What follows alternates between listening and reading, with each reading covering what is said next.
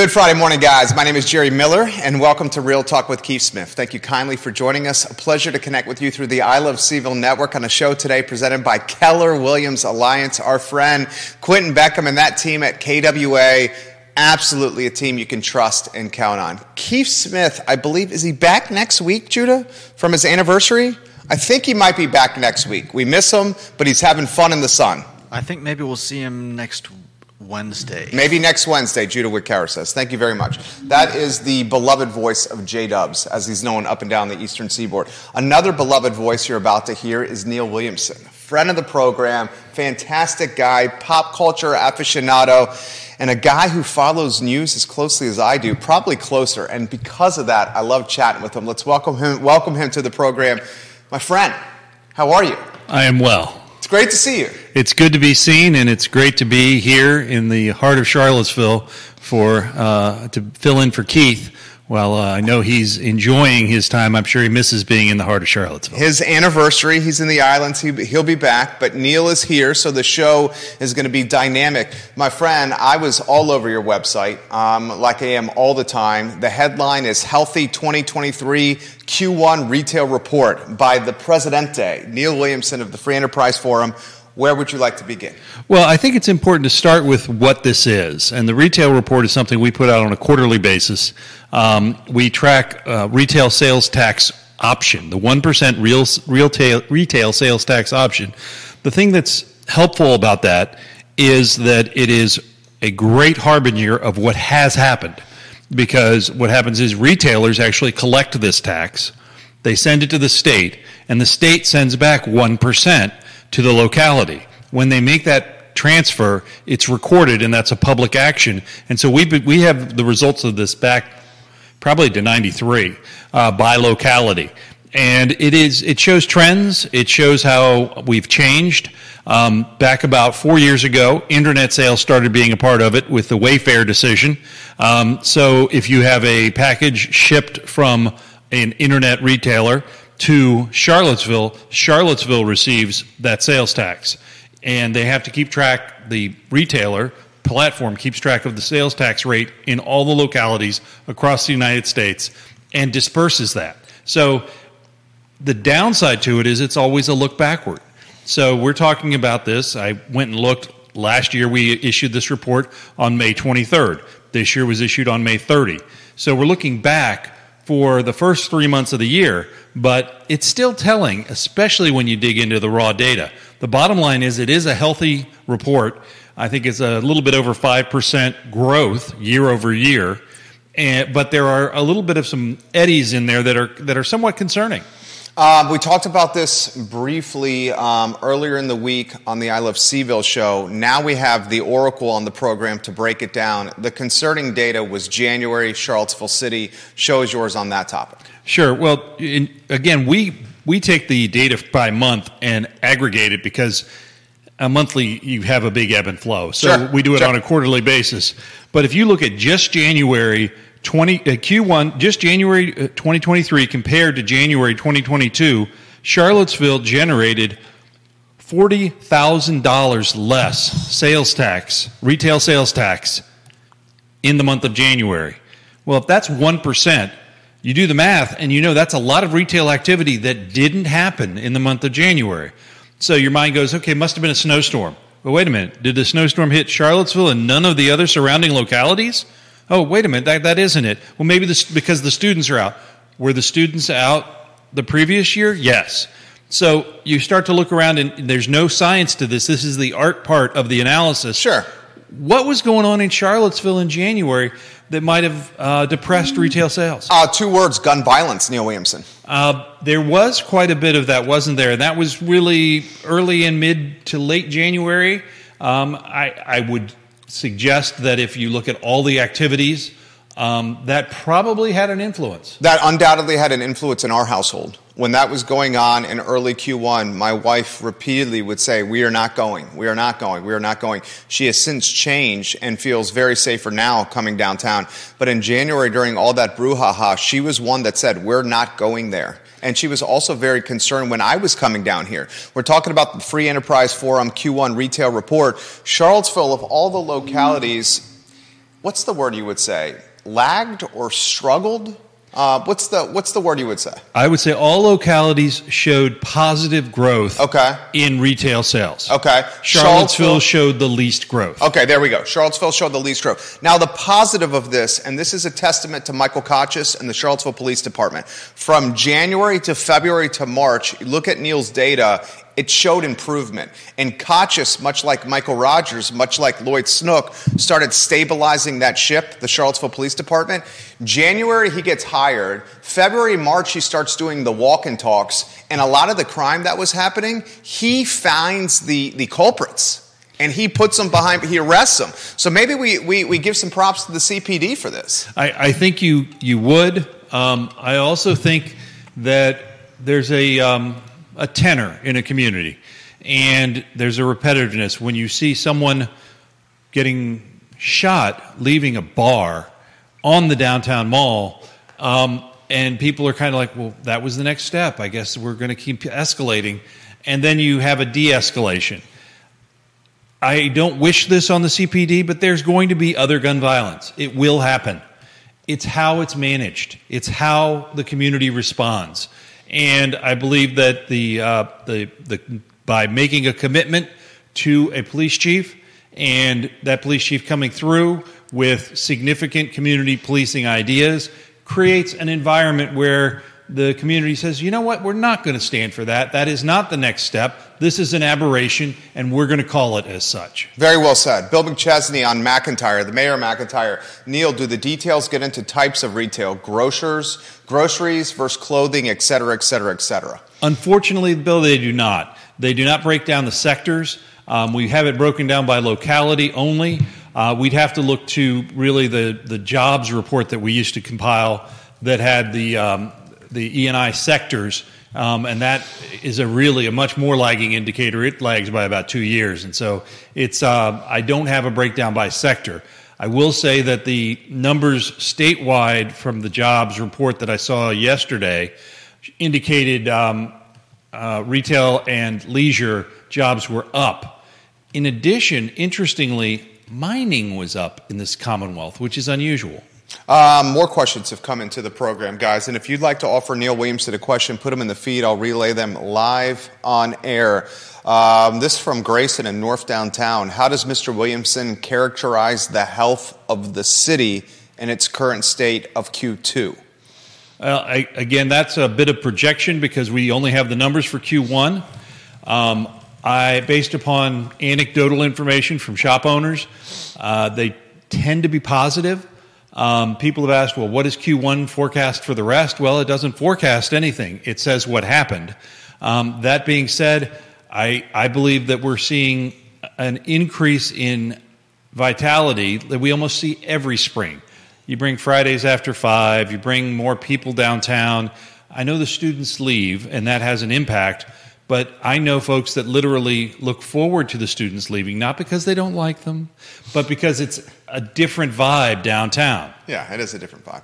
Um, put your comments in the feed. We'll get to the economic report put out by the city as well. Those are asking about that. When you're putting this data together, um, are there red flags you look for um, when you're putting this data together and you're looking at the outer counties like, say, Greene Louisa, Waynesboro, Augusta? What are some of the uh, KPIs that you're following? Well, one of the things that we look at, and there's a link in the story on the freeenterpriseforum.wordpress.com that okay well that's q1 this year what was q1 last year so we talked about charlottesville being the big laggard as you called it but really the, the least improving um, last year they were number two for improvement over the year before.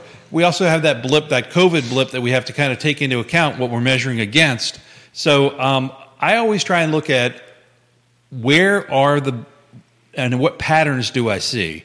Um, interestingly, when you look at gross dollars, um, the increase year to date in gross dollars, Albemarle's increase in just the first quarter of this year in retail sales tax revenue is $338,000.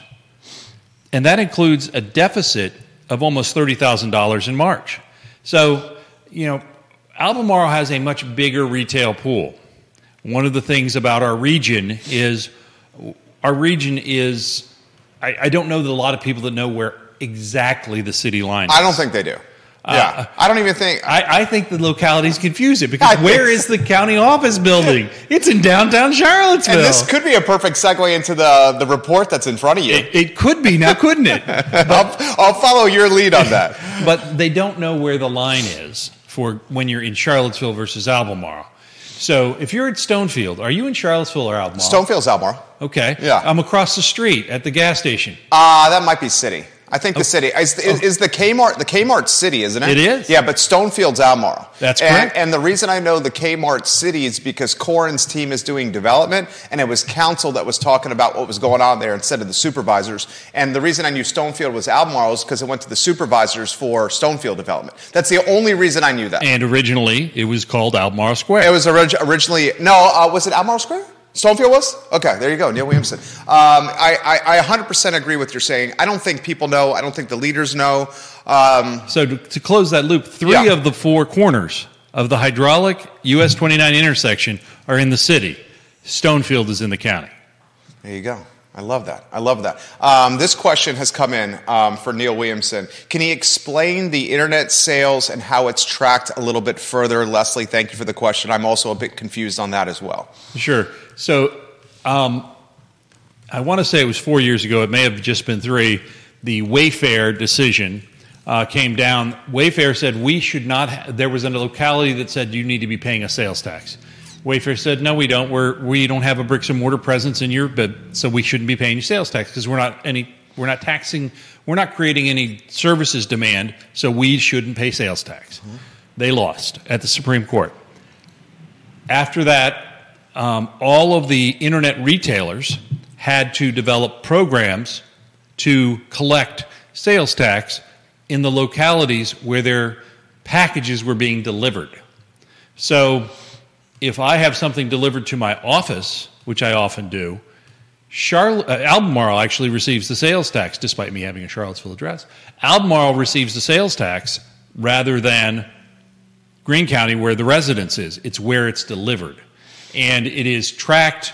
Uh, it is tracked by the retailer, the end retailer. So if you are a, um, let's put some, if you're a small retailer doing internet sales, you may limit your footprint because you don't have the programming. But now Shop, Shopify and Yeah, all of those it's folks built in. build that in Yeah. to your your platform. So how it's tracked is via it's it, they make certain that it's being charged. And remember, sales tax is not collected by the locality. Sales tax is collected by the retailer and remitted to their localities. I love it. Um, questions coming in, guys. I promise we'll get to the newspaper talk here with Neil Williamson. He's a newspaper lover as well as I am. We're going to get to the economic. Rep- well, that's a segue. Why don't we segue into the report you have in front from Charlottesville City um, and give us the who, what, when, where, why of the report to start. Sure. Um, back, I guess it was May, early mid May. Um, Charlottesville received a draft economic development strategic plan. Okay. Um, those who have tuned in to watch the uh, Free Enterprise Forum uh, council debate with Sean Tubbs, um, we had one of one of the questions was about the strategic plan, and um, one of the candidates made a point to say that's a lot more important than most people realize. Um, that candidate promoted this on Twitter over the last 24 hours, um, and We're talking Michael Payne. Michael Payne, Yeah. and he had several critiques of it. I, of course, being me, said, wait a minute, I haven't read that yet. So I pulled it up and I read it. And I was struck. This report was put forth by a consultant with consultation from the economic development team. Um, at least five times in the report, it talks about um, destinations, Charlottesville destinations, that should be maximized, including wineries. Jerry, how many wineries are in Charlottesville? I don't think we have any. No wineries at all. Um, they do mention cideries and breweries as well, and there are breweries, etc.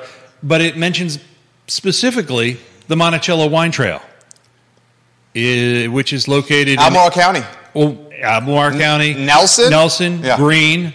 I think Fluvanna has one uh, in there. The um, those are not assets for this economic development report. Now, you can talk about such things as regional assets. Okay, that's what I was going to say. Go ahead. I, I think they Yeah. are regional assets. they are regional assets. But if you're talking about building upon regional assets, use the word regional. Um, it- I wouldn't put a pic. They talk about uh, another thing that is an asset is the UNESCO sites that are in Charlottesville.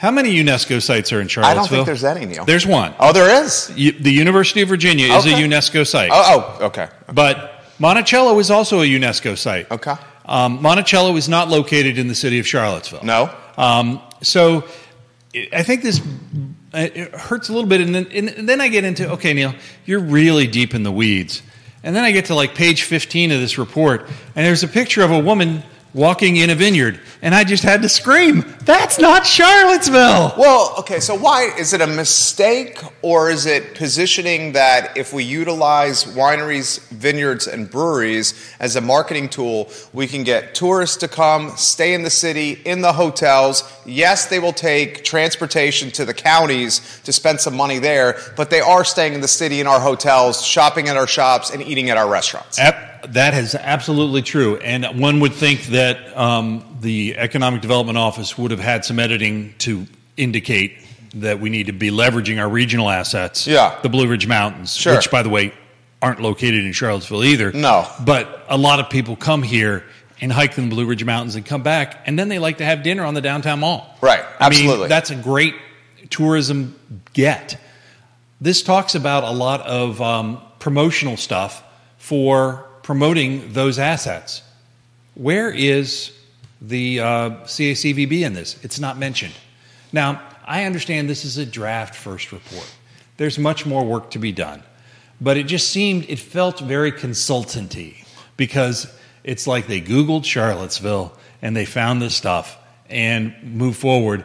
And it doesn't feel like they might have. It doesn't feel like the They live here. They know what's going on. Office Yeah. really had a lot of say in the report. I want to ask you about the CACVB. What is that? The Charlottesville Albemarle Convention Visitors Bureau. Correct. The CACVB is the branding and marketing arm for Charlottesville and Albemarle County.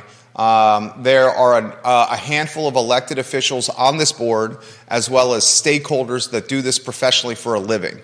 Charlottesville's Economic Development Office not mentioning the CACVB in the report, the initial report, is that a sign that it wants to potentially distance itself from the CACVB and get a little bit more autonomy with its branding and marketing efforts, or do you see it as an oversight? I don't know. Okay. You're asking to project on what the intentions of someone were, and I Yeah. don't think I can I can do that on a on a basis. I do believe it's important to recognize the CACVB is funded not from tax dollars, not from your sale your property tax dollars, but from a portion of the tourism and occupancy tax, the Correct. TOT, that is collected uh, by state code. Three cents, I think it's fi- three cents or five cents of that tax must go directly back to tourism promotion, including the funding of the CACVB. Kevin, that's a great point in Waynesboro. He says, How could a city and a county full, with, full of multimillionaires not maintain a Fourth of July fireworks celebration, but they have boatloads of money for consultants and projects everywhere? It's, it's kind of demoralizing. We're not having a Fourth of July celebration in the area. I don't even think that the private stakeholders are going to rise to the occasion this particular Fourth of July. That's a topic for a different day. I want to dig into uh, the report even further or this economic development that we're talking about here. You know, I. I say on this program all the time that we need to prioritize driving people to the city, to Midtown, to the downtown mall. And I've mentioned the Dora, I've mentioned concerts. There was a report last week about the economic impact of uh, the Ting Pavilion, um, and it was significant here. I would love to see in this economic development report Sure, we need to leverage reg- regional assets, but I would love to see the spotlight maybe on like a venue like Ting, saying we need to drive more engagement there. Look at this data for the return on investment we've got last year. Well, to be fair, um, and again, I read this this morning uh, and read it once, so that's always a challenge for a small brain like mine.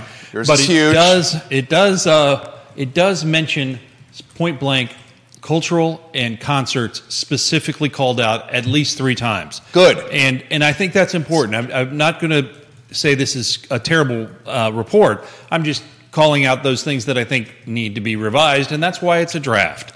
What'd you make of Payne's Twitter thread on this? Michael Um, Payne, candidate. Well, I, I would defer to you to quote it accurately. Okay, I can do Because I. I, I have probably uh, internal bias, and I would rather not misquote Mr. Payne. Uh, Michael Payne is a candidate. He is a one term counselor. He's currently a counselor. He's running for reelection. He's got a, let's see, one, two, three, four, five, six, seven, eight tweet thread that he posted within the last 24 hours about this report. He's specifically talking about trickle down strategies of economic development that do not work. He says this is especially a problem in a city like Charlottesville with huge wealth and income gaps driven by UVA as our largest employer. Michael Payne says a successful plan would explicitly include strategies for community wealth building. How do we plan for community land trusts? I love those. Co ops, community development, corporations, apprenticeship programs, and he specifically talks about the wealth gap. We know black households in the city, 39,000 um, their income, black households, Michael Payne says. 86,000 for white families in the city with their households. He says, how can we measure success or failure if you don't include the most vital economic challenges for facing our community in your metrics, which is the disparity in income and households? That's it right there. I, I, I understand Michael's point, and I agree with many of his solutions, but not all of them. But it is a uh, it is also important to call out, and the report touches on it. It doesn't dig in deep, but it is a first draft, and it is a thirty thousand foot report um, about worker training. Uh, I happen to be um, perusing the PVCC site, the Piedmont Virginia Community College, and they have a plethora of certificates available today that are pretty much cost free and can bring you up to what you need to have to have a very good job. I was discussing this with a young man from Charlottesville, um, I guess it was two weeks ago, and he's doing their CDL training. And he was in a job that he wasn't happy in, and he said, Yeah, as soon as I finish this, I've got four job offers waiting for me. I am out of here. And I'm like, That's the way to do it. You go, you get the training you need, and you take the step up. Uh, Jason Howard on Rio Road loves what he's hearing. For Neil Williamson, there have been multiple articles in the last week about retailers seeing a shift from luxury item spending to necessities. With student loan payments resuming in late August, how do you see this affecting retail sales by category and retail sales growth overall? Six comments I have to get here. Uh, what do you think of Jason's comment first? Uh, first off, I think Jason's spot on, and one of the things that if you read the uh, blog post, it shares that I shared that retailers shared with us their concern about core inflation, those items that you have to spend money on. Those those are the things that are not luxury items. So you may see uh, a down a downturn in some of the luxury items. Um, the other thing that I, I believe is that even though the um, education spending, the loans are coming back to uh, payments. Bob ha- Good introduced le- legislation. Yeah, well, you've had 36 months It's, it's been a long time. yeah, It's And, been I mean, a long time. People are like I still have $200,000 in student loan. What up with that? Um, but the idea, What- what- the idea of that impacts in in Charlottesville is less than in some other communities. well, why do you mean, what do you mean by that? What I mean by that is, while we're a well educated community, we tend to be insulated because of the university and the defense sectors that don't really have the ebbs and flows that you see in some of the other. I mean, you look at Peoria and you've got Caterpillar in Peoria, Illinois. If Caterpillar gets a hiccup, Peoria has a cold. I mean, it is a huge deal when you're a one trick pony. Here we have these much longer standing, strong individ- individual uh, sectors that buffer us. So the highs aren't as high, but the lows aren't as low either. Um, Reed Jameson Paul is leaving a comment. Reed, where are you watching today? I think your comment is brilliant. He says the entire country needs to encourage the trades. The need is increasing and the pay is increasing. Um, let us know where you're watching, Reed. I completely agree with what you said. John Blair watching the program. He says Neil Williamson is on absolute fire right now. If you all want a spectacular 4th of July experience, please come to Staunton for our Happy Birthday America celebration. It's all day at Gypsy Hill Park and concludes with a Wilson Fairchild concert and a massive fireworks show. That sounds awesome, John. John Blair, always be closing. I know. John Blair, I wish, John, I sincerely mean this, and I know you are so happy in Staunton. He's the acting city manager, right? Uh, I think he's the acting. As yes. they, Uh, is he the he's, acting? the, he's the attorney, but are you the acting city manager now, John? As maybe the acting deputy manager. I, I- don't remember. John changes titles pretty regularly. Um, I sincerely mean this, John. I know you love Staunton and you're doing amazing things there, but you are missed in Charlottesville, and I sincerely wish you were here still in Charlottesville. Reed says he's in Vermont making $150,000 a year right now as a carpenter. Um, it, in Vermont. Did you hear that? Vermont. Lovely, lovely place. I will, I will say that anyone who has worked with getting someone from the trades out, you know how busy they are, and the average age is going up. Uh, word on the street is you may be working with some trades right now. Are you? Neil Williamson, you want to give us a glimpse? Uh, I no.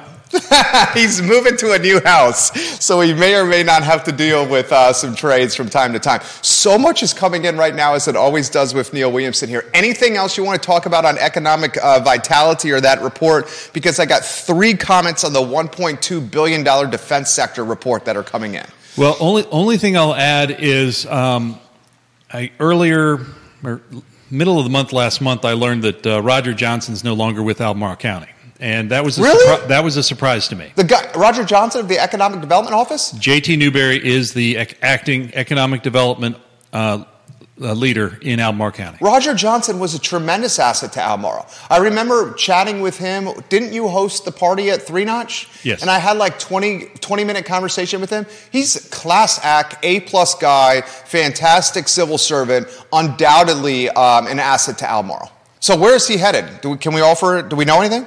I know nothing. Okay, damn, that's news right there. I'm literally kind of taken aback by that. So it's now whom? JT Newberry, who, um, although he did call a foul on my son when my son was in the lane, I thought it was a clean hit. Um, but uh, he used to referee high school basketball. Um, he was he came out of uh, the zoning and planning department and has been with economic development for I want to say five seven years. He um, he has moved up to the economic develop acting economic development director, and I anticipate there will be a search for a new economic development director. That right there. Has that been reported anywhere? Not that I've seen. Oh my goodness, See, that's that's news right there that Williamson just got out to the community. Roger Johnson, man, if you're watching or hearing or, or word gets back to him, and I don't want to speak for Neil, but I think I can for here for him here. We got nothing but love and respect for you, dude. Nothing but love and respect. Um, Jason shares the link to the program you're talking about. The state of Virginia will help pay for a plethora of certifications. Great program. He shares the link. Um, gosh, this is you're on fire right now. Um, 1.2 billion dollar defense sector. I'm going to open ended. I've been eager to pick your brain about this. This report, commissioned by let me get my memory, um, Chamber of Commerce, Albemarle County, and Charlottesville City. It costs 20 grand. It was done by the Weldon Cooper Center at the University of Virginia. It was presented to both the supervisors and council. And boy, did that presentation make some moves, Neil Williamson.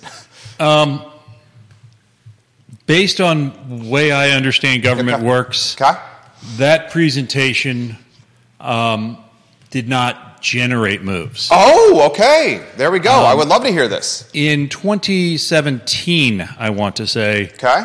When Rivanna Station was expanding, there was discussion of uh, the Defense Department's desire to have control of surrounding lands. As I remember, uh, it was in a meeting, and Ann Mallek raised it. Supervisor Ann Mallek raised that concern um, that the that the uh, station was landlocked.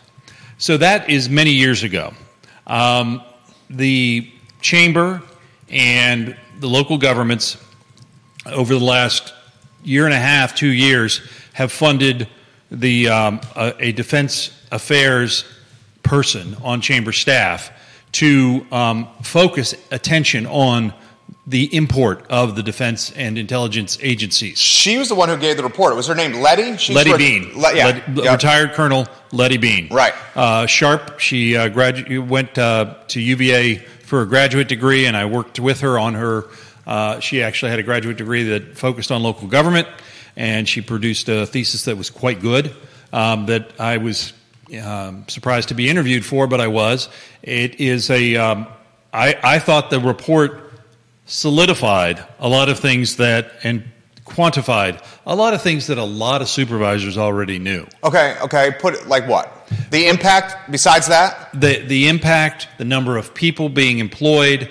Um, if you attended, and I know you didn't because at the time they weren't Zoomed, Economic Development Authority meetings, okay, I was the only one there. Um, a lot of times. Yeah, there's that. Um, I'm popular. Uh, the, the Economic Development Authority has long recognized the import.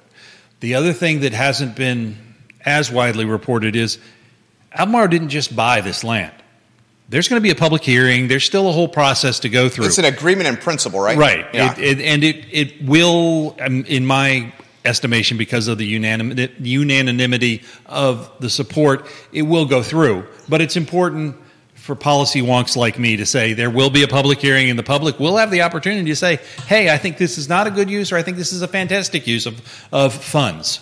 Um, so Paul McCarter, watching the program, he said he worked at Rivanna Station 10 years ago, and this was discussed about a decade ago. Here's, here's what I found interesting about the report from Letty. She straight up said that there's a, there's a city in the Midwest, it was St. Louis, mm-hmm. that is offering 100 free acres um, as a carrot, dangling 100 free acres to get this station to St. Louis. Was that strategic? Um, was that strategic of her to emphasize that? I don't believe in coincidences. Right. That's what I'm saying. I'm Leroy, Leroy Gibbs from NCIS. I don't believe in coincidences. Okay. Okay. So I'm go down that road. As good looking as Mark Harmon. Go, go, down that road there. I don't believe in coincidences either. That's did like, you know he's married to uh, Pam Dawber of Mork and Mindy? I did not know that. I did, did not know, know that. I did not know that. Pop culture. This guy knows a lot of things. You don't believe in coincidences. Go down that road. I, I believe. Neither do I. Yeah. Well, these types of things have to be prepared. There has to be staff reports and all of that, and reviewed through legal and the rest. So usually, if something appears on the agenda, especially if it's on the agenda of a special meeting, um, then it would be. And it was there was a mention of in clo- that there would be a closed session with a discussion of acquisition of property in the Rivanna district and that was three weeks before, four weeks before the special meeting. So, and that was two weeks before the presentation. So, those that knew knew that this was kind of percolating, and um, I don't know if perhaps Colonel Bean was coached or if it was a happenstance. But this, as um, you just had uh, Paul McCartner say, was discussed over a decade ago. And, you know, I happen to go up and down 29 pretty regularly. There was a big sign for the last decade that says this land's available. Call United. Yeah, United Land, Land Company. Company. Yeah. So I, I think that it was a secret that was out in the open. And was it strategic? I don't know.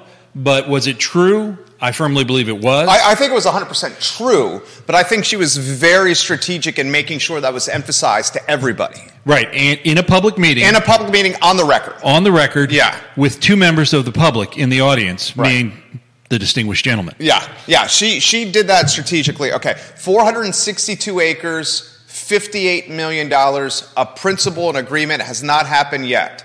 The seller, Next Generation LLC, let's just call that Wendell Wood. Let's talk about how crafty Wendell is. Wendell buys this a long, long, long, long, long, long, long time ago. He bought, I think it was 901 acres. He's legitimately taking 462 of that 901, basically what's left, and he's selling it in principle for 58 million bucks. I think he bought it, if memory serves correct, for like five or nine million in the 90s here. What do you make of Wendell Wood?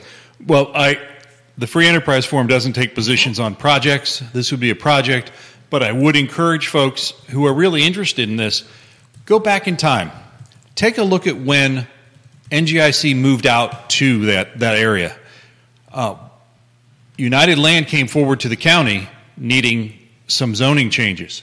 I would examine how all that came about and a little bit of the foot dragging that occurred at that time that and, and the discussions that occurred at that time to understand the change in dynamics in Albemarle County in that 10, 20 year time span. We're talking Project Falcons, the Rivanna Station defense sector's impact here in Central Virginia. Um, help me break down what you just said right there. Okay, because what you just said, I, I think I understand what you just said, but I don't want to leave it to interpretation. Can you give me a little more clarity there? Um, it is important to recognize Okay. the need to understand what has happened. If you um, if you read Peter Pan, the first line is all of this has happened before. Okay. That's the first line in the novel Peter Pan. Examine what it took to have the land that is now Rivanna Station rezoned to allow that activity to occur prior to being acquired by the Defense Department because the Defense Department doesn't care about local zoning. Yeah. But in order to show good faith that it could be done, the applicant had to come forward and have the rezoning to allow certain things to occur. So I would go back and look at that. And, and while you're at it, check out Charlottesville tomorrow and check out the time Brian Wheeler tried to take pictures at NGIC and got arrested. Well, he didn't get arrested, he got detained. Brian Wheeler, we love you. Um, one time, the comms director here for Charlottesville City, the founder, I believe, of Charlottesville Tomorrow, the executive director of One Time. He has since moved away from Charlottesville. Um, he was living in Western Albemarle for a long time. Brian Wheeler, your name still resonates on the I Love CVille network. I'll ask you the question here. Wendell Wood, is this guy in 2023 going to do a $58 million deal with Albemarle? And we just heard at the Democratic Forum for City Council, every single one of those candidates in the forum said, we need to buy the, line, the land from Wendell on High Street. We can't allow those apartments from hap- to happen in a floodplain. So, are we going to see in 2023 Wendell Wood do roughly $100 million, maybe $75 million in business with two jurisdictions? Time will tell. Time will tell. This guy is a, this guy is a smart negotiator. He and his family have been here a long time. Yeah. And they have done a lot of work and actually deserve a fair amount of credit or blame for what Charlottesville and Albemarle look like today. Um, I think that it, absent um, absent developers, you would not have development. Yeah, 100%. Fashion Square Mall, um, Wendell Wood, um, Barracks Road, uh, Wendell Wood. This guy's been instrumental in many of the projects we call um, that have helped carry Charlottesville and Central Virginia for a period of time.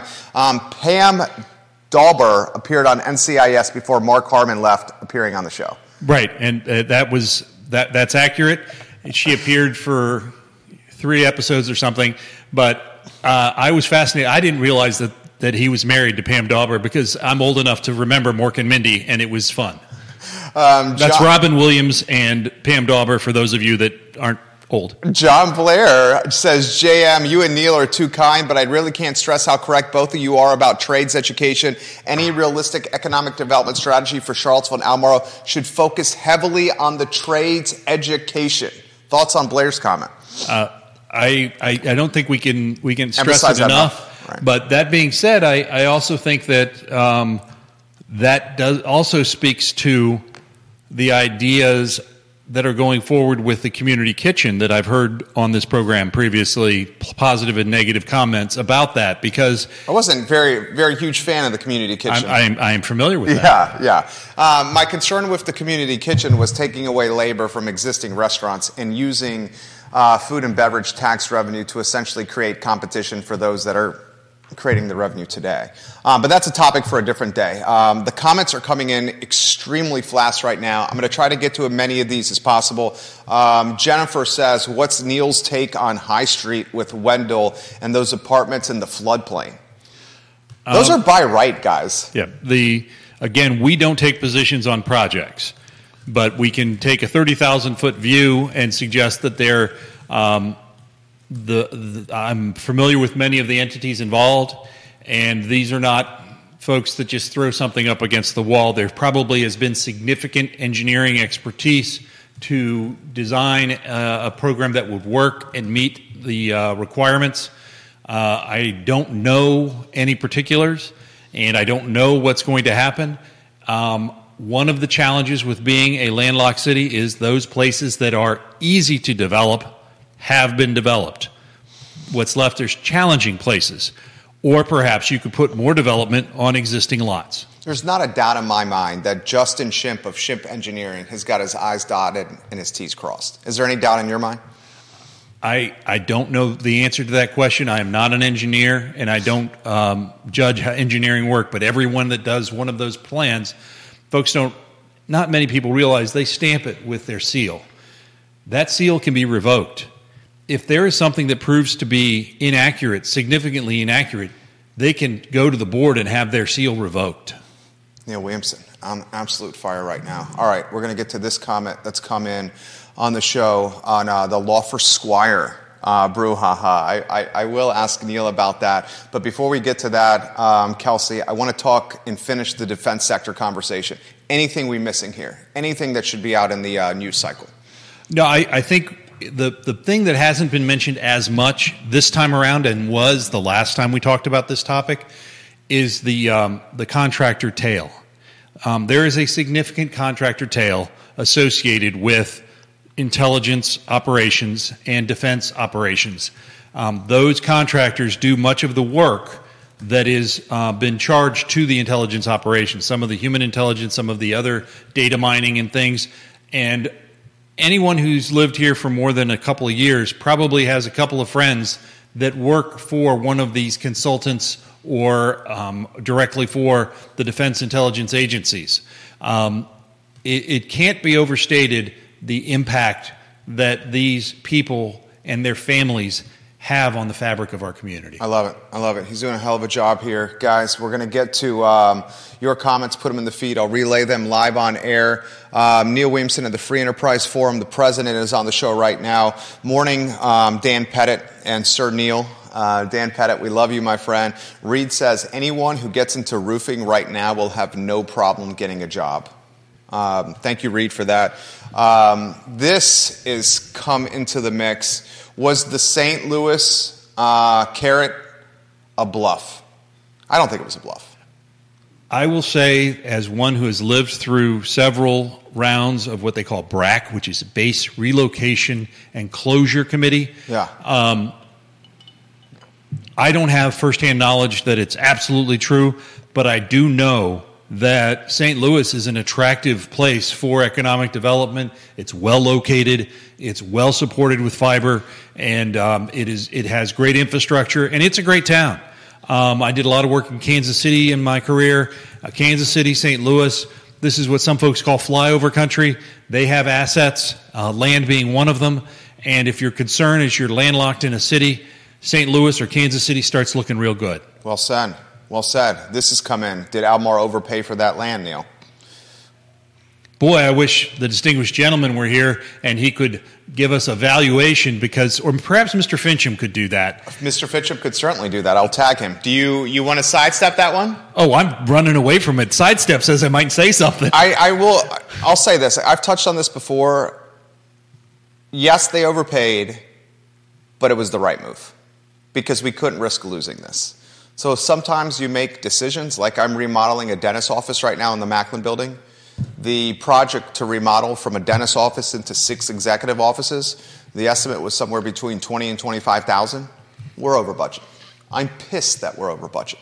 But I have to get this done to get this ready to go so I can keep the economic development that happens from this office in our business model. So that's a microcosm of what we're talking about here with Rivanna Station. Did they overpay? Yes. Did Wendell Wood get a great deal? Yes. But did the supervisors make a good decision? Yes. So, with the dentist office, you're drilling down on the details? I am drilling down on the details. I am removing the water. Dan Pettit says he agrees with what we're saying right now. Um, do you want to talk Laufer and Squire? As a nonpartisan, I'm happy to. This is in op- your district, right? Uh, I'm happy to opine. It is a, uh, a district I'm familiar with. Right. Which district are you in?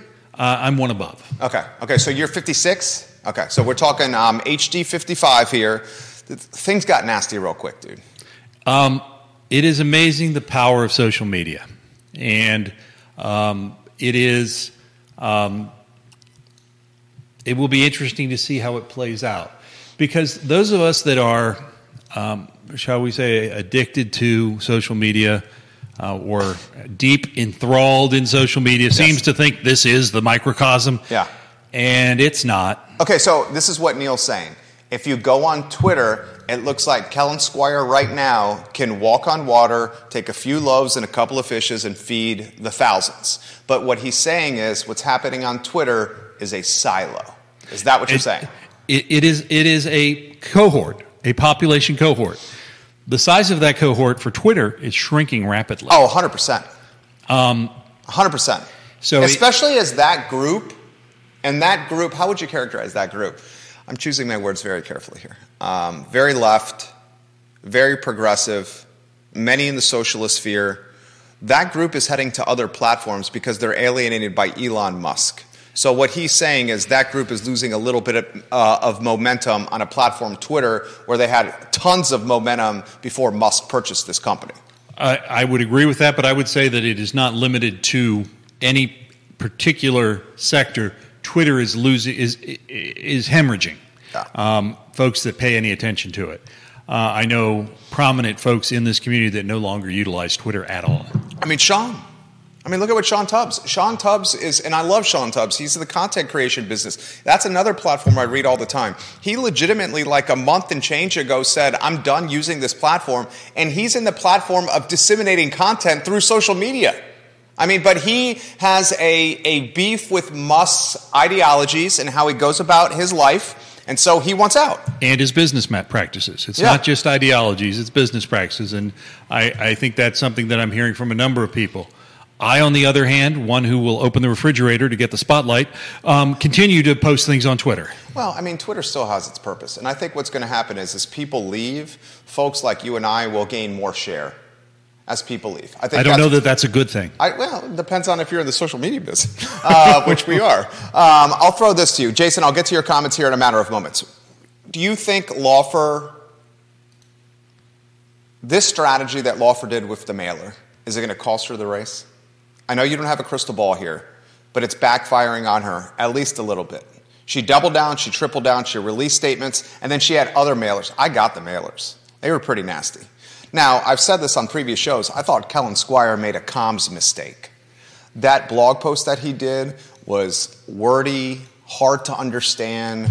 It was just, it was messy. And perhaps he should have deleted it, or as Judah said, highlighted the blog post and said, This is how my mindset has changed or improved since I've done the post. I don't know. What do you make of, uh, do you think Laufer has a chance? Anyone in the race has a chance, and uh, I anticipate there is not significant um, space between the candidates on issues. So this may carry more weight than if there were significant issues um, that there were differences. I think that's 100% well said. Jason says, What's the overlap, Neil, between the silo you were describing and actual registered voters who will show up for the primary?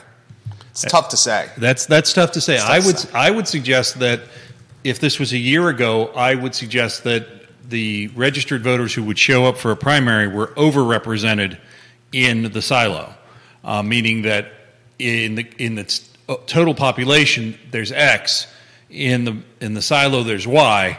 There's a larger portion of Y would be at the primary than a portion of X. I that's completely agree with what you said. Was what Lawford did um, out of bounds? Did the candidate quote the other candidate correctly? Oh, So, so tough. So, so tough. The candidate cherry picked a paragraph and blurred out the rest of the content that offered the context. So, Laufer put, took a paragraph, put it on a flyer, mailed it to people, and utilized it to, del- to label Kellen Squire as um, pro life and anti abortion. Um, by blurring out the rest of the context from the blog post, it seemed a little bit slimy. That's a subjective term, I think, if I if I'm reading you 100%. right. Yeah, it's subjective. So, so Yeah. did the candidate quote the candidate other candidate correctly? Yes. And that's to my point that Kellen Squire made a comms mistake, that he should have gotten ahead of this himself. So I again, as a nonpartisan, Yeah. we don't have a, a, a, a, a and right now I don't believe there's an announced uh, Republican challenger in the 55th. No. So the 20th, June 20th, we know. June 20th, we know. Perhaps. Yeah, Perhaps- well, you're right. Perhaps Yeah. not. Perhaps not. Uh, Lonnie Murray watching the program. As a Democrat, I was disappointed to see Laufer send a flyer that knowingly misrepresented Squire's position. It just makes her look bad. That's Lonnie Murray. I concur. I concur. It makes her look bad. Um, viewers and listeners, if you want to jump in on this perspective, please offer some thoughts. How about the races in general that are going on? Anyone that you want to highlight? I, I'm. I will say that I am much more focused on the local races, and um, Let's talk about those. Sure, I'm I'm I'm interested in. Um, I, I know that we had an announcement last week uh, of a independent candidate in the Rivanna district, You're talking uh, Freebridge Auto, um, the family. T.J. Fatale. Yeah, I yeah. think it is. He, uh, uh, I guess, I, I actually, I'm one for stagecraft as a former ad guy. Um, the uh, the fact that he chose not to be surrounded by 12 people on the county steps, but instead decided to stand in front of a, his business, um, says something about what he's trying to do to position himself differently than um, his opponent. Yeah, he's trying to position himself as the small business mindset guy that's going to come into the county and run with financial fiscal responsibility and look to cut tax. That's what his platform is. Well, and and again, we are a nonpartisan and we don't make endorsements, but we do love contested elections. Yeah, so he goes against LaPisto-Kirtley, who's seeking a second term. Um, he's, I respect him. I respect what he's trying to do. He's got, uh, he's got uh, his work cut out for him. Why do you Respect- say that? Well, LaPisto-Kirtley's the incumbent.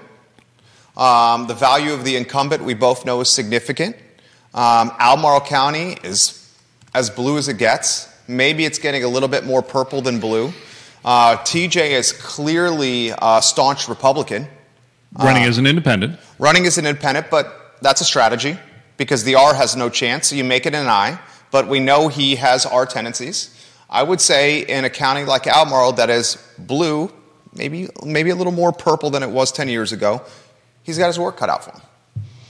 You, you disagree? I, I, I, I would suggest that Albemarle County and the Rivanna District are each one is absolutely as unique as the next. Okay. Which race do you think is going to be the closest then? How's that? I'm hopeful they all are energetic races. You are not getting me there, Jerry. I'm trying. It's a nice try. I'm trying. I'm trying. If I had to think which one would be the closest, oh my goodness. Um, Mallek's got the competition from the Crozet podcaster. I believe his first name is Brad. The last name starts with an R. Riker. Yeah, I think Yeah. something like that. Mallek is how many terms on the supervisor? Uh, this is running for a fourth term, I believe. Okay, fourth or fifth? Fourth or fifth. Yeah. Yeah. So Mallek, I think, is a slam dunk here. Um, especially, and this is me talking. This isn't you. I'm not trying to put you in a tough spot here. Brad doesn't have a lot of name recognition. He's young, and Mallek is the incumbent. The Rivanna district, I think LaPisto-Kirtley is a slam dunk. We know in the Scottsville, Pruitt's running unopposed. That's three of the six that are up on the soups. Well, there's only yeah the three. Three are, three Are are up. up. Yeah, because McKeel and uh, and Gallaway and uh, Andrews are in the middle of their terms. Correct. McKeel and Gallaway did last run. Um, Andrew, oh, and so did Andrews. Andrews, yeah. Andrews ran unopposed. McKeel ran unopposed, and Gallaway ran And, unopposed. and structurally, it's important to recognize this is a good thing. They take half of their board at a time and come forward. Loudoun County, for the last 40 years, has elected their entire board at the same time. This creates tremendous swings in ideology. And I want to say it was 15 years ago. Um, they had their first board meeting after a Republican majority had come in, and they said, We're taking a two hour lunch. The Republicans came back after one hour and the Democrat was the vice chair and stripped the vice chair of all its responsibilities. When he got back from lunch, he had nothing to do. That actually happened. That happened. I know it did. Lonnie says, as a Democrat, I also support contested elections. Democrats are better when they have competition that keeps us all honest. All candidates are better. All I agree, Lonnie. We want all elections contested. McChesney, mudslinging has become the norm for political contests. This has been going on for ages. Sometimes the mud sticks to your opponent, sometimes the proverbial fan blows it back on you. I think the difference with this particular circumstance, though, Bill, is A, they're both Democrats. Um, that's different. I think another difference with this particular circumstance is this is this is might be this might be characterized as straight up lying. I mean, I think it's misrepresenting. Um, and this is me talking. This isn't Neil talking. But this is this is this might be lying from my books here. And I understand that's part of politics. But is it a part of local politics on this level? I guess we are at this point. Um, I promise I'll get to the newspaper talk because he's a newspaper junkie as well as I am. Um, I think the tightest race is going to be Dr. Meg Bryce and um, Allison Spillman and the general, the board of supervisors, or excuse me, the uh, the school board.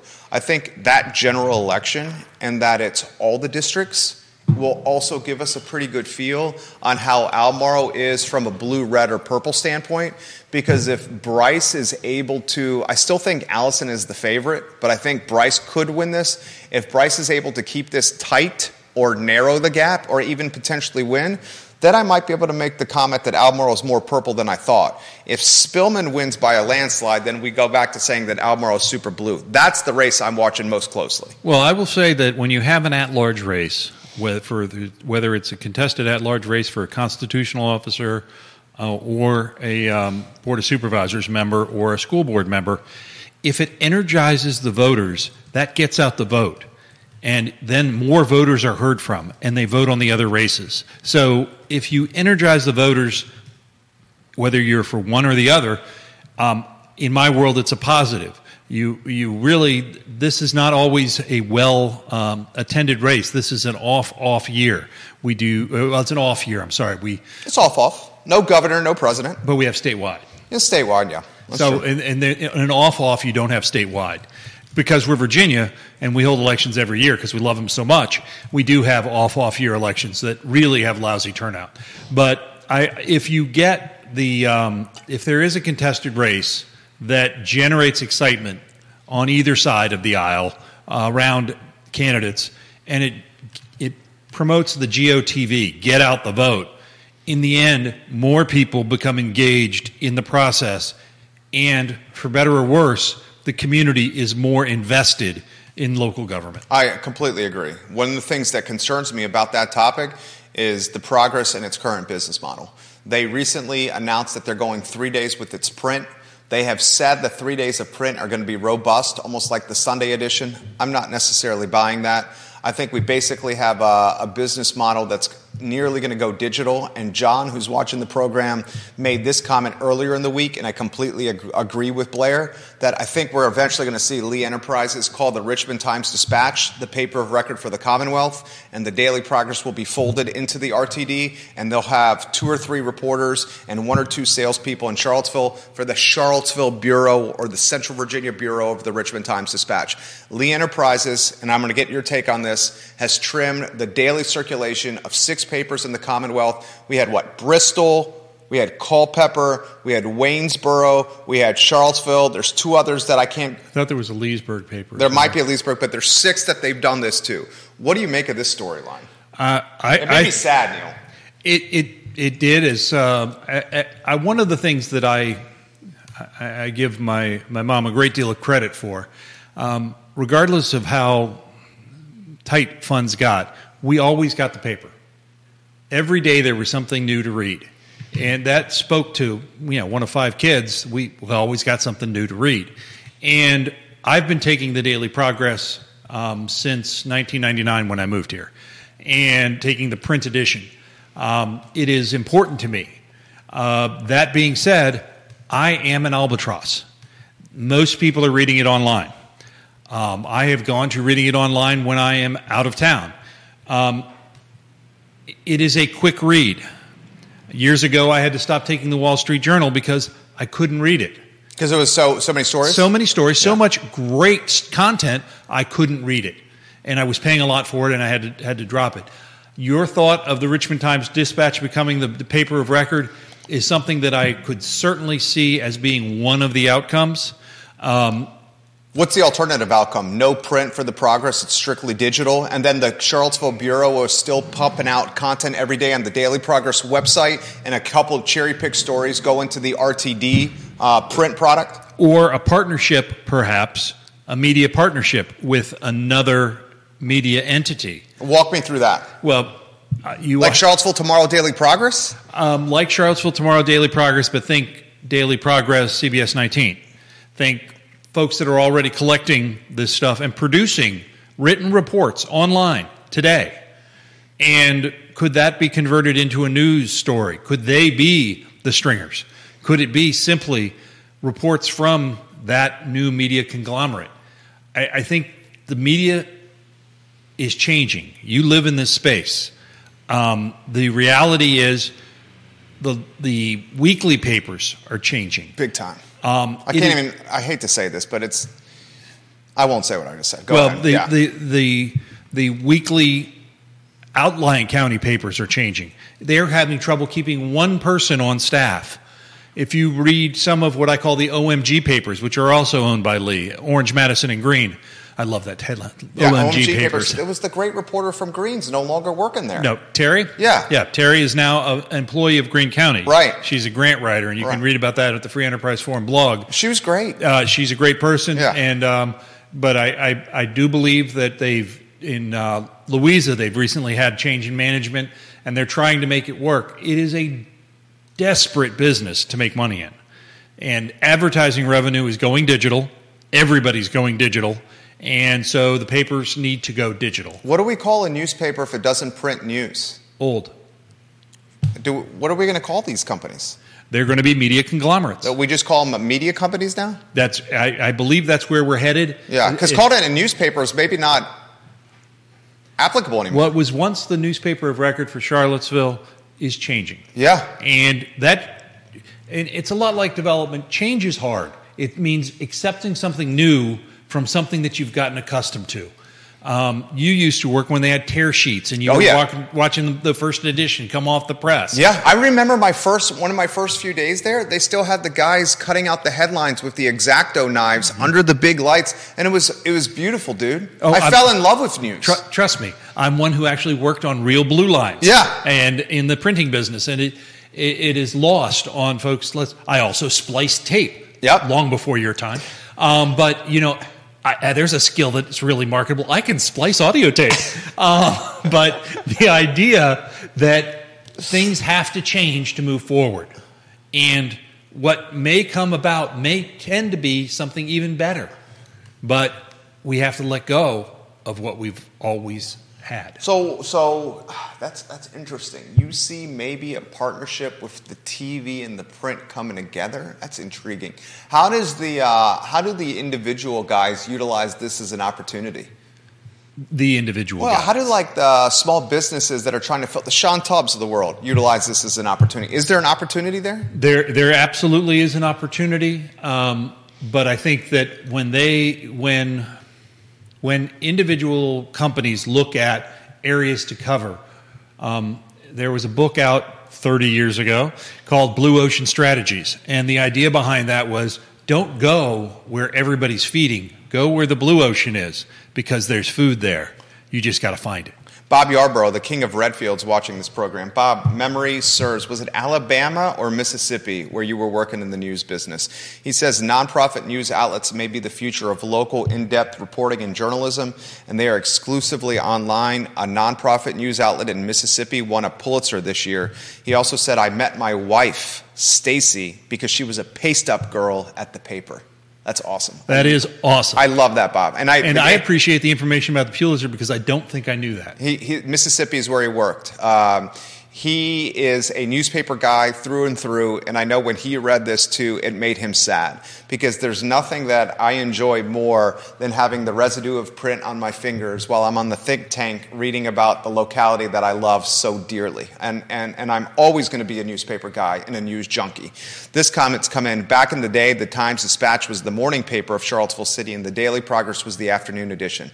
At that time, there was not a Sunday Progress. Right, and uh, back in the day, um, this really dates me. Back in the early '80s, um, I was living in California for a short period of time, and we'd get the morning paper, and the afternoon paper would come, and the afternoon paper would have the market close because of the timing, and it was printed locally, so you could get what the market did day of.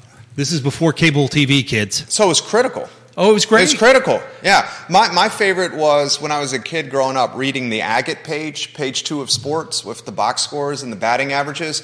My brother and I would fight over the agate page and we would literally just like eat our lucky charms while seeing like who's got the best batting average, who's got the most home runs. It was just, I still get excited when I see newspapers when I go into gas stations. Like, I know that sounds corny and nerdy, but when I go into a 7 Eleven or a gas station, I, one of the first things I do is look at the newsstands. And and do you read local papers when you travel?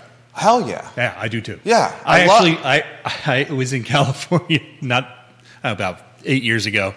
I watched a public hearing of the Planning Commission in Santa Barbara, California. Because you love news. I- You're just I- a junkie for I'm it. a junkie, Yeah. and and I was traveling alone, and it was kind of a crappy trip. But it was one of those things that they were talking about how much you could expand your house based upon your parcel size. there it is. It- and, and, and does that sound familiar to anyone? That sounds very familiar to us. God, I love this guy so much. We have so much in common.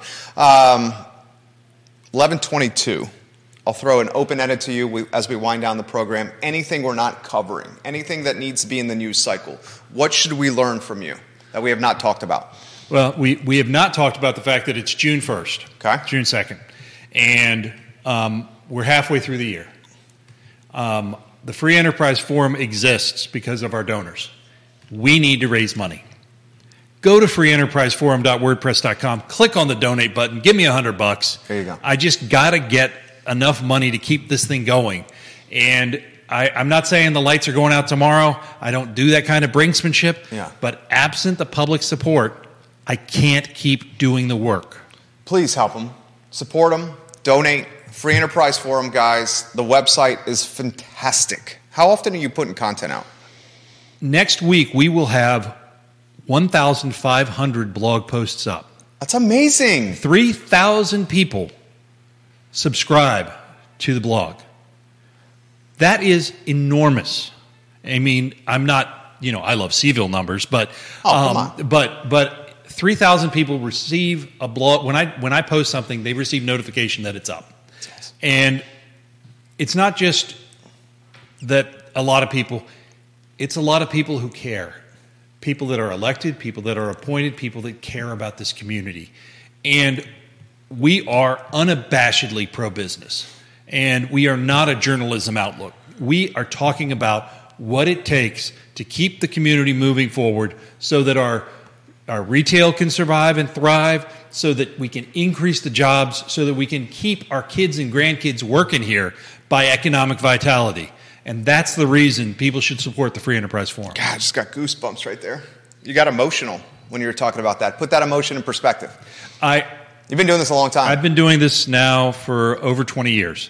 And when I got started, I wasn't sure it was going to last 20 weeks. Um, somewhere along the line, um, blogs came about, and we jumped on the blog bandwagon.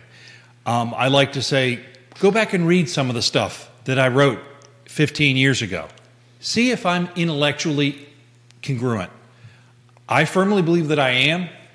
I also am big. When I make a mistake, I don't just correct it, I correct it and leave it up. I put a line through it and I say, correct it on this date because I make mistakes, but I fix them. Love this guy. Neil Williamson, President, Free Enterprise Forum. Support the Free Enterprise Forum. This show was absolute fire, guys. He is amazing. The I Love CVille show is up at 1230. We'll take a look at the Castle Hill 231 Fest, and we'll talk the topics that matter to you. Local news, always in the spotlight on this network. I want to thank Neil. I want to thank Judah and Keith Smith is watching the, watching the program now, literally in an island, and saying Neil Williamson is the man. Literally, Keith is watching you right now. He's back next week. Thank you kindly for joining us. So long, everybody. You made that easy, dude. That was awesome. Tell us when the mics are off.